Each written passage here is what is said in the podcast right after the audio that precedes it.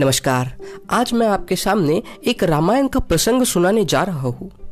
महाराज दशरथ, यानी कि प्रभु श्री रामचंद्र जी के पिताजी। महाराज दशरथ अपने राज परिवार के साथ आनंद व्यक्त कर रहे थे, आनंद से दिन व्यतीत कर रहे थे। जिस परिवार में पुत्र का अभाव ना हो, जिस परिवार में इतने गुणशाली, गौरवशाली पुत्र हो, उस परिवार में अमन चैन हमेशा बना हुआ होता है। एक दिन राजा दशरथ अपने सिंहासन पर बैठे हुए थे। एक दिन राजा दशरथ अपने सिंहासन पर बैठे हुए थे। अचानक अचानक उन्होंने आईने में देखा तो उन्हें दिखाई दिया कि उनका मुकुट सामने की ओर झुका हुआ है। उन्हें क्या दिखाई दिया कि उनका मुकुट सामने की ओर झुका हुआ है? बैठे बैठे वह गहन चिंतन में चले गए। वह गहन चिंतन में चले गए। मुकुट झुकने का, मुकुट ढलने का गहरा अर्थ होता था। मुकुट झुकने का अर्थ होता था कि अभी उनकी सत्ता हाथ से जाने वाली है। इसलिए वह गहन चिंतन में चले गए। लेकिन उन्होंने सोच लिया कि अभी समय आ गया है कि अभी वह सत्य, सत्ता की ओर न जाए तो वह अभी सत्य की ओर जाए। उन्होंने मन में दृढ़ निश्चय कर लिया कि जब, अब मुझे योग के उत्तराधिकारी चुनने का समय आ गया है। अब मैं अपना कारोबार मेरे पुत्र को सौंप कर सत्य की खोज करने निकल जाऊँ। रात्रि के एकांत क्षणों में महाराज दशरथ अपनी महारानी कौशल्या के पास जाकर बोले कि, देवी, अब यह समय आ गया है कि जब व्यक्ति को जाग जाना चाहिए। उम्र की डोर। यदि चार उंगल भी शेष हो, तब आदमी संभल जाए तो सारा जीवन सफल किया जा सकता है। किंतु मैं सौभाग्यशाली हूँ कि मुझे उत्तराधिकारी का कोई चिंता नहीं। योग्य, सुशील, मर्यादा संपन्न, राम का राज्यभिषेक करके मैं निवृत्त होना चाहता हूँ। यह विचार राजा दशरथ ने देवी कौशल्या के पास रखे। यह सुन के महारानी कौशल्या बोले महाराज, आपकी बात का मैं समर्थन करती हूँ। लेकिन अगर आप एक अच्छा मुहूर्त देखकर इस कार्य का शुरुआत करते हैं तो मुझे लगता है आगे भी राज्य में सुख शांति बनी रहेगी। दूसरे दिन सुबह राजा दशरथ ने अपनी राजसभा में आदर सहित गुरु वशिष्ठ को आमंत्रित किया। उन्हें योग्य स्थान पर आसित करके महाराज दशरथ ने उन्हें कहा, गुरुदेव, मैं राम का राज तिलक कराना चाहता हूँ। आप इसके लिए शुभ दिन, मंगल मुहूर्त बताने की कृपा कीजिए। गुरु वशिष्ठ जो ज्योतिष शास्त्र में पारंगत आवश्यक थे, लेकिन उनके जीवन का प्रथम सूत्र था शुभस्य शीघ्रम।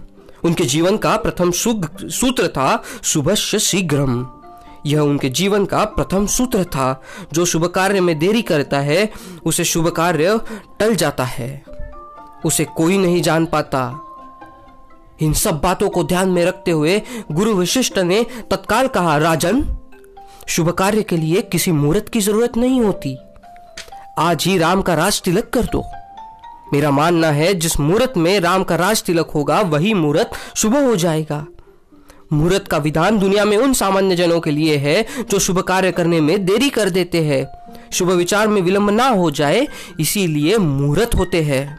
जो शुभ विचार को शीघ्र कर ले, तत्क्षण कर ले, उसके लिए ज्योतिष शास्त्र के मुहूर्त की ज़रूरत ही नहीं है राजन। आज और अभी श्री राम का लाश तिलक कर दिया जाए।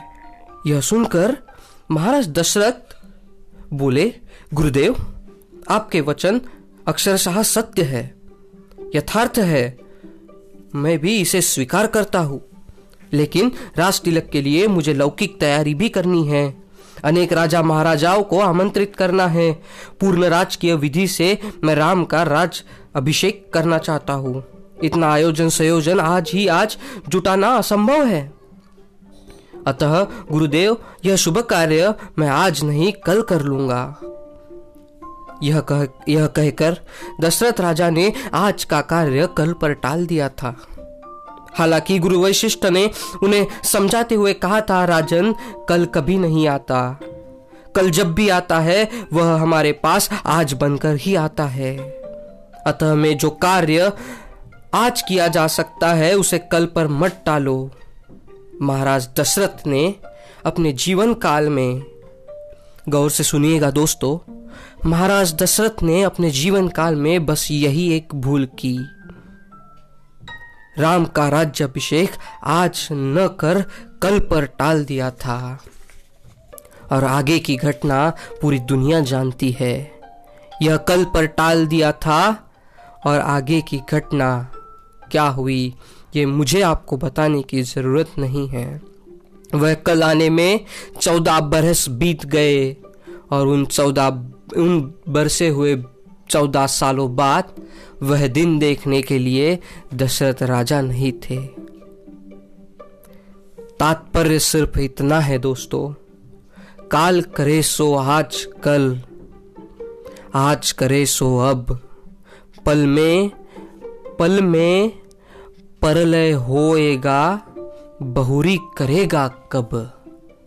अगर आपको ये पॉडकास्ट पसंद आया है तो अगले पॉडकास्ट से जुड़े रहिए।